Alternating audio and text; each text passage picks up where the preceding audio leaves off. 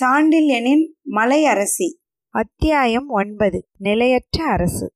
மலை அரசியை காட்டு மலர் என்று குறிப்பிட்டதோடு தனது பேச்சை ஜோடா நிறுத்தி கொண்டு இருந்தால் ஜெகத்சிம்மனின் கோபம் தலைக்கு ஏறியிருக்காது.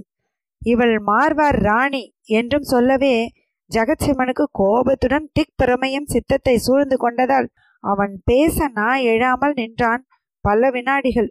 பிறகு பேசிய போதும் பேச்சில் அச்சமும் குழப்பமும் கலந்து கிடந்தன. இவளா? மார்வார் ராணியா? என்று மார்வார் படைத்தலைவன் கேட்டபோது ஏதோ நடக்கக்கூடாதது நடந்துவிட்டது போன்ற ஒலி அதில் பரவி கிடந்தது. புறவியின் கடிவாளத்தை ஏந்தி கொண்டு தரையில் நின்ற ஜோடா தனது படைத்தலைவனை சிறிது சினத்துடன் நோக்கினான். ஜெகச்செம்மன் உனக்கு மார்வார் ராணியை பற்றி பேசும் முறையே தெரியவில்லை. இவளா என்று கேட்டது பெரும் குற்றம் என்று சுட்டிக்காட்டவும் செய்தான் ராவ்ஜோடா. ஜெகத்சிம்மன் இதழ்களில் இகழ்ச்சி புன்முறுவல் அரும்பிற்று. மலையரசிக்கு தலை வணங்கிவிட்டு ஜோடாவை நோக்கி திரும்பி இவர்கள் உடனடியாக ராணி ஆக முடியாது என்றான். ஏன்? ஜோடாவின் குரலில் சீற்றம் இருந்தது. தாங்கள் இன்னும் மகாராஜா ஆகவில்லை. நாளைக்கு மறுநாளைக்கு மறுநாள் அதற்கு நாள் வைத்திருக்கிறார் புரோகிதர். அதற்கு பின்புதான் தாங்கள் மகாராஜா. மகாராஜாவுக்குத்தான் மகாராணி உண்டு. ராஜபுதனத்து சம்பிரதாயம் தாங்கள் அறியாதது அல்ல என்று விளக்கினான் ஜெகச்சிம்மன் புரோகிதர் குறிப்பிட்ட நாளில் முடிசூட்டு நடக்காது. அதை நாளைக்கே நடத்தி விடுங்கள் என்று குறுக்கிட்டு பேசிய மலையரசி சேனாதிபதி மீதி விஷயங்களை நாம் அரண்மனையில் பேசலாம் என்றும் சொன்னாள். கட்டளையிடும் தோரணையில் சொன்னதோடு நிறுத்தி கொள்ளாமல் புறவியை நகர்த்தவும் செய்தாள். தனது கால்களை அதன் வயிற்றில் உதைத்து அதற்கு மேல் நிற்கவோ பேசவோ சந்தர்ப்பம் கிடைக்காததால் ஜோடா புறவிக்கு முன்பு கடிவாளத்தை பிடித்துக்கொண்டு மார்வார் தலைநகரத்தின் ராஜ வீதியில் நடந்தான். படைத்தலைவனும் இளவரசனை பின்பற்றி சென்றான். அரண்மனையின் முதற்கட்டுக்கு வந்ததுமே பத்து பணிப்பெண்கள் மலையரசியை சூழ்ந்து கொண்டனர். தாங்கள் இளவரசருடன் செல்ல முடியாது இப்படி வரவேண்டும் என்று மற்றொரு புறமாக வழிகாட்டினார்கள். பெண்கள் மலையரசியை சூழ்ந்ததும் ஜோடா சிறிது விலகி நின்றான். மகாராணி சீக்கிரம் உங்களை சந்திக்கிறேன் என்று கூறி வேறுபுறம் திரும்பிச் சென்றான். பெண்கள் மலை அரசியை பெரிய அரசி இருந்த இடத்துக்கு அழைத்துச் சென்றார்கள். ஜோடாவின் தந்தை மேவார் தலைநகரில் கொல்லப்பட்ட செய்தியை முன்னதாக கேள்விப்பட்டு இருந்ததால் முகத்தை நன்றாக மறைத்து கொண்டு துக்க கோலத்தில் தனியாக பஞ்சனையில் அமர்ந்திருந்தாள் மார்வார் மகாராணி. அவளுக்கு பணிவதை விட்டு நேராக அவள் இருந்த பஞ்சனையை அடைந்த மலையரசி அவள் அருகில் உட்கார்ந்து அவளை இறுக அணைத்து கொண்டாள். மகாராணி இந்த உலகம் இன்பமும் துன்பமும் கலந்தது கிரமமும் அக்கிரமமும் கலந்தது. ஆகையால் கவலையை விடுங்கள். உங்கள் புதல்வர் மார்வாருக்கு ஜெயத்தையும் மங்களத்தையும் அளிப்பார் என்று தைரியமும் தத்துவமும் கலந்த சொற்களை உதிர்த்தாள்.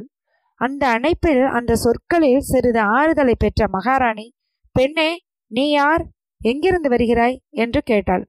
ஜோட்கரில் இருந்து வருகிறேன். வனப்பிரஸ்த ஜோகியின் மகள் நான் என்று சொன்னாள் மலையரசி. மகாராணி சற்று மலையரசியின் அணைப்பில் இருந்து விலகி ஜோட்கிர்ரா அப்படி எதுவும் இந்த பகுதியில் கிடையாதே என்றாள். பெயர் இப்பொழுது மாறிவிட்டது. முன்பு பாகுர்ச்சிரா என்று பெயர் என்று சொன்னால் மலையரசி. மகாராணியின் கண்களில் வியப்பு தெரிந்தது. ஏன் அப்படி மாறியது? யாரால் மாற்றப்பட்டது? என்று வினவினால் குரலிலும் வியப்பு பெரிதும் ஒலிக்க. வனப்பிரஸ்த ஜோகியால் மாற்றப்பட்டது. இனி அந்த மலைப்போர்களை தூண்டும் என்பதால் மாற்றினார். அதற்கு காரணம் உங்கள் புதல்வர். அவர் அங்கு அடியெடுத்து வைத்த அன்றே ராஜஸ்தானம் போர்க்களமாக வித்து விதைக்கப்பட்டது என்றாள் மலையரசி. மகாராணி திக்பிரமை அடைந்தாள்.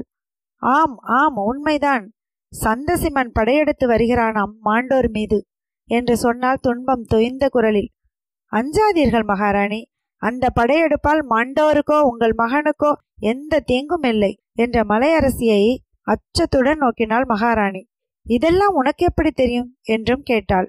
சிறிது சிந்தித்தாள் மலையரசி.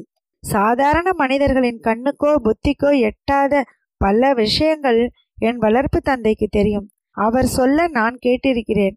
இந்த ராஜபுதனத்தில் பிற்காலத்தை பற்றி இந்த மண்டோர் சில காலம் கை மாறலாம். ஆனால் மார்வார் கை மாறாது. உங்கள் கணவர் மேவாரை ஆக்கிரமிக்க முயன்றதால் ஏற்பட்ட விளைவுகளை உங்கள் மகனின் நிதானமும் நேர்மையும் சரிப்படுத்தும். இந்த நாட்டில் இரத்த பூசல்கள் இன்னும் தீரவில்லை. உங்கள் மகன் அப்பூசல்களுக்கு முடிவு கட்டுவார்.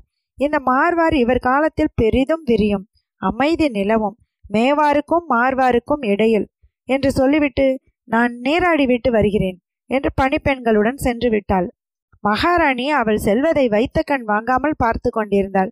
என் மகனுக்கு ஏற்ற அழகிதான் என்று தனக்குள் சொல்லி கொண்டாள். அறையை விட்டு கிளம்பிய மலையரசியை தனி அறைக்கு அழைத்துச் சென்ற பணிப்பெண்களில் ஒருத்தி அவள் மர உரியை களையச் சொல்ல மற்றவர் வேறொரு ஆடை அளித்தார்கள் நீராட்டத்திற்காக. பிறகு குளியல் அறையில் மங்கள ஸ்நானமும் செய்வித்தார்கள். அடுத்து அவளுக்கு என்று ஒதுக்கிவிடப்பட்ட தனி அறை காட்டப்பட்டது. அந்த அறைக்குள் அவர்களால் அளிக்கப்பட்ட பட்டாடையை தாறுமாறாக சுற்றி கொண்டாள் மலையரசி. மற்றவர்களை ஆடையை அணிவித்து விடவும் அனுமதிக்கவில்லை. அவள் குழலை கூட யாரையும் சீவ அனுமதிக்காமல் தானே கோதி முடிந்து கொண்டாள். நெற்றியில் பளிச்சென்று குங்குமம் அணிந்து அவர்கள் கொண்டு வந்த மலர்ச்சரத்தை தன் குழலின் பெரும் முடிப்பில் அணிந்து கொண்டாள். இந்த அலங்காரத்துக்கு பிறகு அவளை பார்த்த பணிப்பெண்கள் பிரமித்தார்கள். தாறுமாறாக உடலை மூடி சுற்றப்பட்ட ஆடையும் குழலில் அனாயசமாக சுற்றப்பட்ட மலர் சரமும் அவளுக்கு பேரழகை கொடுத்திருக்கிறதை கண்ட பெண்கள் மகாராணி இந்த மார்வார் சிம்மாசனத்தில் என்றைக்கு அமரப்போகிறீர்கள் என்று கேட்டார்கள் பயபக்தியுடன். மலையரசி அவர்களை அன்புடன் நோக்கி முறுவல் செய்தாள். அதற்கு இன்னும் காலம் இருக்கிறது என்றாள். ஏன் மகாராணி? என்று கேட்டால் ஒரு பணிப்பெண். இளவரசருக்கு அரசு இன்னும் நிலைக்கவில்லை. அதற்கு காலம் இருக்கிறது என்ற மலையரசி அவர்களை அதற்கு மேல் பேச விடாமல் ஒரு பெண்ணை நோக்கி இளவரசர் காலை கடன்களை முடித்து உணவு அருந்தியதும் மந்திர ஆலோசனையை சபையை கூட்டச் சொல் என்று கூறினாள். பணிப்பெண் பிரமித்தாள். அம்மணி இது அரசாங்க விஷயம் என்றாள். ஆம் என்றாள் மலையரசி. அதில் தாங்கள் தலையிடுவது இளவரசருக்கு ஆணையிடுவது. நியாயம் நியாயமா? நியாயம்தான் அவசியமும் கூட என்றாள் மலையரசி. அதற்கு மேல் பேசவில்லை பணிப்பெண். பறந்தாள் அந்த அறையிலிருந்து. ஆனால் பணிப்பெண்களுக்கு அடுத்த நிகழ்ச்சிகள் வியப்பாய் இருந்தன. மலையரசியின் உத்தரவை மேற்கொண்டான் இளவரசன் ஜோடா. காலையில் பத்து நாழிகைக்கெல்லாம் அவசரமாக மந்திராலோசனை சபையை கூட்டினான். அதில் கலந்து கொள்ள அவனே வந்து மலையரசியை அழைத்து போனான். மந்திராலோசனை தொடங்கியது. இளவரசரை நோக்கி முதலமைச்சர் வினவினார். தங்கள் மகுடாபிஷேகத்தை என்று வைத்துக் கொள்ளலாம் என்று. இதற்கு இளவரசன் பதில் சொல்லவில்லை. நாளைக்கு என்றால் மலையரசி. நாளைக்கு மறுநாளைக்கு மறுநாள் புரோகிதர் நாள் வைத்திருக்கிறார் என்றார் முதலமைச்சர். அன்று மகுடாபிஷேகம் நடக்காது என்று திட்டமாக சொன்னாள் மலையரசி. முதலமைச்சர் வெகுண்டு எழுந்தார். ஏன் நடக்காது? யார் தடுக்க முடியும்? என்று சீறினார். மலையரசி சபையை உற்று நோக்கினாள். அமர்ந்த வண்ணம். சந்தசிம்மன் என்றால் திடமாக. சந்தசிம்மனா? இந்த மண்டோருக்குள் ஆயிரம் சந்தசிம்மனாலும் நுழைய முடியாது என்றான் ஜெகத்சிம்மன். மலையரசியின் கண்களில் இகழ்ச்சி தாண்டவமாடியது. இன்று உங்கள் இளவரசர் அமர்ந்திருக்கும் இடத்தில் இன்றிலிருந்து நான்காவது நாள் சந்தசிம்மன் அமர்ந்திருப்பான் என்றால் மலையரசி உறுதி நிரம்பிய குரலில். நீங்கள் பேசுவது ராஜ துரோகம் என்றார் முதலமைச்சர். பெண்களை மந்திர ஆலோசனைக்கு அழைப்பதால் ஏற்பட்ட தவறு என்று சீறினான் ஜெகத்சிம்மன். இன்னும் சில அமைச்சர்களும் படைத்தலைவர்களும் பலபடி கேள்விகளை கேட்டார்கள். இத்தனையிலும் ஜோடா தலையிடவில்லை. மலையரசியே தொடர்ந்து பேசினாள். அவள் கண்களில் சீரிய ஒளி ஒன்று புலப்பட்டது. உங்களை எச்சரிக்கிறேன். மீண்டும் இரத்தத்தை இந்த மாறுஸ்தலியில் சிந்தாதீர்கள். மேவாரில் சிந்தப்பட்ட ரத்தம் போதும். போருக்கு சன்னத்தம் செய்யாதீர்கள். நாளைக்கு இளவரசருக்கு மகுடம் சூட்டுங்கள். என்றால் மலர் போன்ற உதடுகளை திறந்து. நாளைக்கு நாள் முதலமைச்சர் தடுமாறினார். நல்ல நாள். இளவரசரை மார்வாரின் நிரந்தர மன்னனாக்கும் நாள். ஐந்து கிரகங்கள் நாளைக்கு உச்சத்துக்கு வருகின்றன. இதை தீர்மானமாக சொன்னால் மலையரசி. பிறகு ஜோடாவை நோக்கி திரும்பி ஜோடா இத்தனையும் உன் நன்மைக்காகவே செய்கிறேன் என்று சொன்னாள். இளவரசரை அவள் ஏக வசனத்தில் பேசியது வெறுப்பாய் இருந்தது மற்றவர்களுக்கு. ஆனால் ஜோடா அதை பாராட்டவில்லை. மகுடாபிஷேகத்தின் போது நீயும் என் பக்கத்தில் மகாராணியாக அமர்வாய் அல்லவா? என்று வினவினான். அதற்கு இன்னும் காலம் இருக்கிறது என்றாள் மலையரசி. நான் உட்காரும்போது இந்த சிம்மாசனம் உறுதியாயிருக்கும்.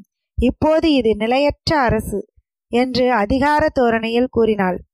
இப்பொழுது உறுதி இல்லையா? என்று வினவினான் ஜோடா. அதற்கு பதிலாக ஓர் அதிர்வடியை எடுத்து வீசினாள் மலையரசி. தொடர்ச்சியை அடுத்த அத்தியாயத்தில் கேட்போம்.